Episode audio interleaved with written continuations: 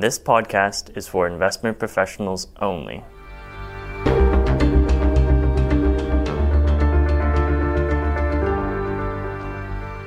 Hello, and welcome to the April recording of Rich Pickings, Fidelity's asset allocation podcast. I'm Richard Edgar, editor in chief, and with me are some of the multi asset team just hours after this month's asset allocation group meeting.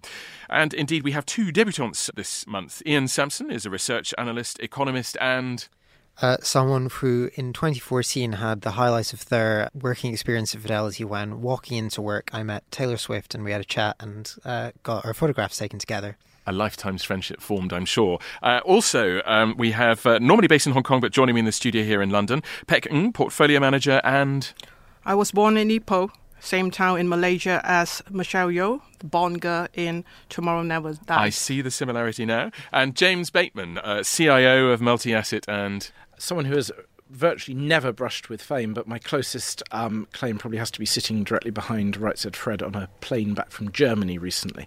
A f- once famous band. Um, I think if I'm uh, still moderately famous. moderately famous indeed. Um, welcome to you all. James, the, um, the uh, the allocation has changed. Uh, tell me more. Indeed, it has, Richard. So, whilst our overall multi asset positions are broadly similar, we'll come on to that. Within equity regions, we've made a couple of tweaks. So, one is that we have moved the US to neutral, and the other is we've gone overweight Japan. And neither of those are surprising. They're things we've been talking about for a while. But we've we've we've made those both those decisions this time. And, and the move to, to US neutrality is effect from underway is two things. One is um, we believe that the downside case to equities is greater than it was, and the US market has a lower sensitivity to downward moves. It's it's what we call a lower beta market, and therefore it's more protective if the market falls. The second thing we're saying actually is that within the US there are stocks we really like and stocks we really don't like, and so we're going to move to neutral neutral, but we're doing that through buying non technology stocks. So we're avoiding the FANGs. We're really underweight the FANGs. We think they've gone too far. Um, but overall, we think there's quite a lot of value still in the US market in the right areas. Uh, Ian, um, what do you think about this, this, this move to, to Japan and, and perhaps contrasting that with Europe? Sure. Well, Japan is relatively cheap uh, versus its own history and in absolute terms and relative to its fundamentals. And conversely, it has some of the strongest earnings revisions across regions. Um, we like the Japanese yen. We like um, taking on a bit of yen risk, given that the, the, Bank of Japan is moving towards normalization. Also good for Japanese financials. Um, and I quite like it pairing it versus the, the UK, which is our, our, our short, because similar to what James was saying, on the US, this introduces actually a bit of a risk off characteristic in our regional positioning, which complements our, I guess, um, tentative equity longs that we're still holding. Relative to Europe, it has a, a, lot of similar characteristics in terms of being earlier in its economic cycle than, than say, the US, moving towards economic normality, having a, a relatively underpinned currency. But it just on almost every key aspect, it, it outperforms Europe. So again, earnings, revisions, valuations, and the uh, like. But the the AAG is in fact still long Europe. We asked along Europe. The majority agree. There are a couple of, of significant dissenters there. But Europe remains, I guess, one of two things. We're concerned about the currency, but if you take the currency on board, a rallying euro and a bit of damage to the European economy is probably okay. So, you know, in that respect, we're comfortable with it. But secondly, um, if the currency stabilises or declines slightly, it'd be very good for exporters. So there's real upside there. Uh, well, coming to Pek then, um, you don't agree, though, do you? You're, you're not so hot on Europe. Yes, because I think the um, stellar growth uh, is actually quite well known uh, in the market. Now, with the best behind us, this argue for uh, being negative. Earnings revision is weak. Return on equity is poor compared to the U.S. Even many of the emerging markets. Valuation is definitely not quite supportive. Uh, price to book not cheap relative to ROE politics is always a lingering concern. I think the strength of the euro is actually going to be headwind for the uh, earnings could you switch um, to trading the currency instead of uh, shares in Europe? That could be one of the considerations, but I think on a total return perspective, there's a better opportunity elsewhere. Okay, and um, uh, James, despite the disquiet that there's been in the markets, um, you're still overweight in, in equities, and that there seems to be more willingness um, within the team to, to trade in at certain spots. Absolutely, yeah. um, and, and and much as we've talked about contrasting 2017 with 2018, 2017 was the year of no volatility, overweight equities, and sit back. This is a year where it really pays to be active with your asset allocation. And so we are actively um, topping and tailing positions. We are buying on weakness and selling on strength. And, and this may be a range bound market for some time. Um, you know, at the moment we are we're buyers. If the market falls further, we'll be we'll be buying more with the view that we we've got a good chance of touching or exceeding previous highs. At which point you start reducing your positions again. But this is not the time to be static. This is the time to be, be dynamic, and that's what we're doing. And, and just to, on that theme, actually, I was struck by it's, it's probably Chatham House um, uh, in that meeting, so I won't name names. But one of your PMs was saying that he was excited by the dispersion um, that there seems to be uh, emerging now. Exactly, and I, I actually think there is a degree of excitement among um, active managers of all sorts because we've had a period where, by and large, you, you either bought the index or you bought a subset index like a sector and you sat back and, and that was it.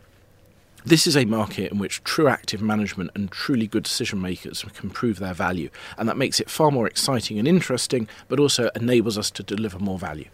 Okay, Ian, I described you earlier as an, an economist, and um, you've described markets and economies as being at a, a crossroads at the moment. There are more negative signals than before, but it's not clear yet which way things are going to go. Wh- which way are the signposts um, pointing for you? Well, so to to give a bit of background to that assertion that we're at a crossroads, you can see from our fidelity leading indicator, which had been grinding gradually upwards for, for many many months. Um, suddenly this month it's taken its, its first tick down in a, in quite a while. Same with global PMIs, the, the most timely business surveys, give us the best read on exactly how global momentum's looking, sort of started to, to roll over a little bit um, in, in a way that we hadn't seen before. Still at very good levels. And so the question really is is this rolling over just quite natural after such a strong period and we're going to stabilize um, at fairly good levels of growth? In fact, very good levels of growth. Or is there something more pernicious, uh, malignant, I guess, going on underneath the surface uh, that's going to drive growth um, and significantly what's your lower. gut feeling? Well, I like maybe, to maybe, maybe not the uh, the question to ask an economist, my, but I will. My uh, rigorous analysis. Um, so, what what we look at in terms of leading indicators for the leading indicators, uh, you know, what's going to drive growth going forward? Things like financial conditions still remain pretty supportive um, so that doesn't seem like it's going to drive growth lower at this crossroads. Chinese growth uh, was something we'd been worried about, but the data from the start of this year has simply been too strong for that to be the underlying driver of weakness. Um, yeah, there doesn't seem to be too much um, underlying that that really worries me. So my gut instincts is. Um, well, the way I like to put it, our fidelity leading indicator is neutral, our sentiment indicator says buy, so let's buy it because there's nothing that quite worries me enough. So, Ian, if you were to summarise your view, um, what, what, what would you say? Oh, I think conditions are tougher, but not terrible. I think that's the best way to characterise an sort of early late cycle environment. It's tougher for markets, but it's not terrible. Okay, so looking at the dashboard, you're you're you're still fairly sanguine, and and there's nothing, I suppose, crucially that um, would trigger policymakers to to act at the moment. Well, that's very true. And that perhaps worries markets a little bit in the sense that the hurdle for, for central bankers to come in and backstop markets is is higher than it was um, before, um, and that's why you've not seen central bankers really step away from, from, for instance, the Fed stepping away from looking to do three or four hikes this year. That's a worry for markets, but then markets have now fallen 10%, and that's kind of well discounted. I think you know you're right, and I think actually one of the risks at the moment to markets is the U.S. central bank is is increasing the rhetoric around we're going to tighten and we might tighten more rather than less, and actually markets are fine with that post correction. But but the risk therefore become becomes the other way that the Fed has to reduce the number of rate rises because the economic outlook isn't as rosy as as it had been signalling, and I think markets would take that very badly because that would be a, a loss of faith by um, Powell and the, the rest of the Fed in the US resilience of the US economy. So I think the risk by indicating they might tighten more is that if they go back to where they were, um, you know, a few months ago in terms of the likely number of rate rises this year, that might actually panic markets. And do you feel less secure with a new uh, chairman of the Fed than you might have done uh, with the previous incumbent still in place? Change is always a worry for markets. Markets dislike change inevitably, um, and part of that is because it creates uncertainty. So there is a, inevitably a, an extent to which a change of a, the leader of a central bank creates questions around their messaging, the tone, what they, what sounds, what they mean by bullish and bearish, etc. Um, and therefore there is there is a degree of worry. It's not major; it's just there. Okay. Well, um, Pek, let me come to you because Ian mentioned China, and um, in his view, you know, it's it's fine. It's um, it's pootling along, if that's one way to describe uh, an economy of that size. But um, what, what's view? Your view is it slowing any more than um, than you think we're seeing at the moment? I think China engineering a slower growth trajectory is actually well telegraphed. I mean, the focus uh, onto more quality growth than the quantum of growth um, is actually quite well publicized. For me, particularly interesting this year is the government was very focused on uh, mitigating uh, systemic risk on the financial market and a stable growth tra- trajectory that's almost set the floor for me in terms of as an investor. Unlike previous cycle, I guess if we sort of look back and what actually is um, set the recovery this time, I think the supply side reform that they've done both on uh, some of the commodity segment and also removing excess uh, inventory in the property market. So there's a lot of policy really beginning to um, to take effect. You can see the impact of um, of what they're trying to do. I guess what I was trying to say is that the driver of it was slightly different to previous cycles, where actually was actually credit stimulus mm. that actually created growth. This time was actually um, the supply side. And the other thing also, what a lot of people worry about China is actually the, the policy accidents. I think if you look at the beginning of this year, there's a policy maturity in terms of uh, how they conduct policy in bringing off balance sheets um, items back to the, onto back, bank balance sheets, providing at the same time they were pro- providing liquidity to the system. That actually sh- uh, shows um, some maturity in the way they conduct policy. China opening up the market uh, in the sense of uh, both Bond Connect and Equity Connect, and also inclusion in the MSCI indices are also you know additional stimulus uh, to the for investors into the market. How does that then have an impact on the, the rest of the world? What should we expect over the um, the next few months of the rest of this year? I think, but from an economy perspective, I, I think China is actually fine. I'm not actually worried too much about that. Uh, as far as investors concerned, I think the fact that um, China opening up the capital market is actually a, a very very positive news for us. Um, I think longer term we should perhaps need to watch the impact and the benefit of uh, China opening up the capital market, just like when they joined the WTO on the trade war. I think China this time around is probably well placed compared to five years ago because uh, export is no longer a major contributor to economic growth. Uh, so they're actually quite a consumption and service oriented market now. Okay, so there's a lot going on in the world, but there's no real narrative for markets, uh, James. Does that make them more sensitive than usual to an individual data point? Well, you know, Richard, I'd actually say it's why we expect them to be range bound and why we believe in we need to be reasonably tactical in our trading because markets like to latch onto a narrative. You're completely right. There isn't a clear narrative, and therefore they're likely to be broadly directionless. And by directionless, we mean within a you know a 10, 15 percent range probably. So, so that that's why that's our base case. That we might think, not feel directionless if you're moving from one end of a 15 percent range. Absolutely, absolutely not. Um, but actually, you know, it, it's that difference between how it feels on the day and how it looks on a chart when you look back in five years. And we have to always try and give ourselves the perspective that you don't naturally feel sat around the desks um, when we're making decisions. So, yes, it can feel very volatile, it can feel very much short term, it's got a lot of direction, but there isn't a long or medium long term trend. And that, that, that is quite important because at some point a new narrative will establish uh, itself. And one of the things we're very focused on is that going to be a narrative to the upside or to the downside for equities.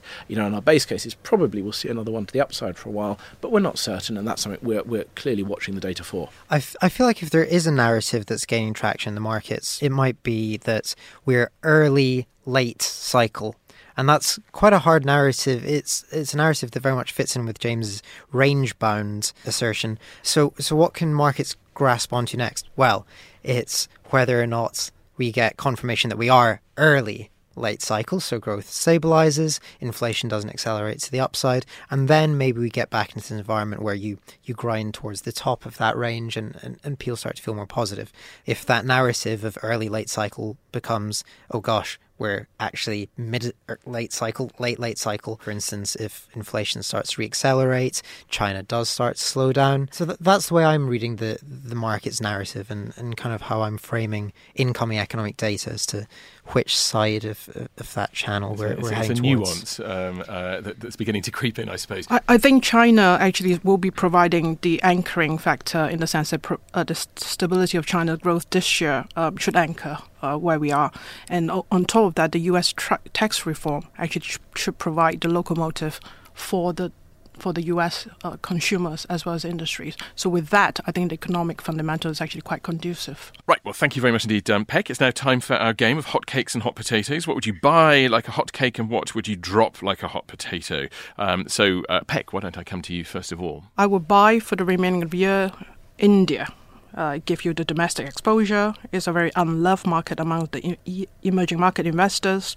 The bulk of the reform is behind us. Banks are recapped. Uh, GST is reformed. So it's very powerful uh, growth engine uh, with the digital India. And what would you sell? U.S. Treasury, I suppose. The demand and supply picture is not uh, supportive. Great. Ian, your hot cake. My hot cake is slightly controversially uh, the Russian ruble, if I'm allowed to have that. Obviously, after a, a 10% bloodbath in, in the currency, and justifiably so, given the US sanctions, I think we do have a buying opportunity because the the actual macro fundamentals of Russia, um, in terms of its current account surplus, its good fiscal policy, its FX reserves, suggests that you know, for all um, perhaps its uh, moral issues and um, geopolitical uh, transgressions, it can weather it better than a lot of emerging markets would have. So I'd I. I feel it's you and your charts making that decision, uh, perhaps rather than the um, Charts, not uh, hearts. Not heart, exactly. Okay, and your your hot potato, what would you drop? I would be selling copper. I think uh, it's expensive relative to its marginal cost curve, and that tail risk that we have of China slowing down more than expected on uh, financial tightening um, and slower fiscal uh, spending, um, that should be felt most clearly in copper. Okay, you're getting rid of your your pennies. Um, and James, your hot cake. So both mine are going to be in equity land. My hot cake is global value, and, and I said this is time to be active, global active value managers. Um, I think that's the area of the market that will do well, irrespective of market direction. It will outperform, but but also I think it will lead the market up. Is my guess. And a change, a change of environment. What about your hot potato? So my hot potato is probably U.S. growth equities. Um, so anything that's that's been, and this is clearly Fang led, but anything that's really rated up and up and up on excessive growth prospects, because those are stocks that at some point are going to disappoint, and when they disappoint, it's going to be very very painful if you own them. Toothless fangs, you forecast. Okay. Well, thank you very much. We're out of time, I'm afraid. I hope that's given you listening an insight into the thinking behind this month's asset allocation. If you'd like more detail, it's published in full on our website. And if you'd like to discuss anything we've covered, just ask your Fidelity contact. But now I'd like to thank my guests very much indeed, Pek, Ian, and James. And thank you for listening. We'll be back next month. But for now, goodbye.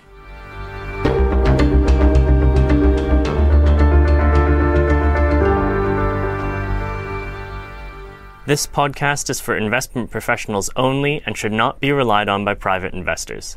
This podcast is provided for information purposes only and is intended only for the person or entity to which it is sent. It must not be reproduced or circulated to any other party without prior permission of Fidelity. The value of investments can go down as well as up, so you may get back less than you invest. For other important legal notices, please see our website or the Fidelity SoundCloud or iTunes apps.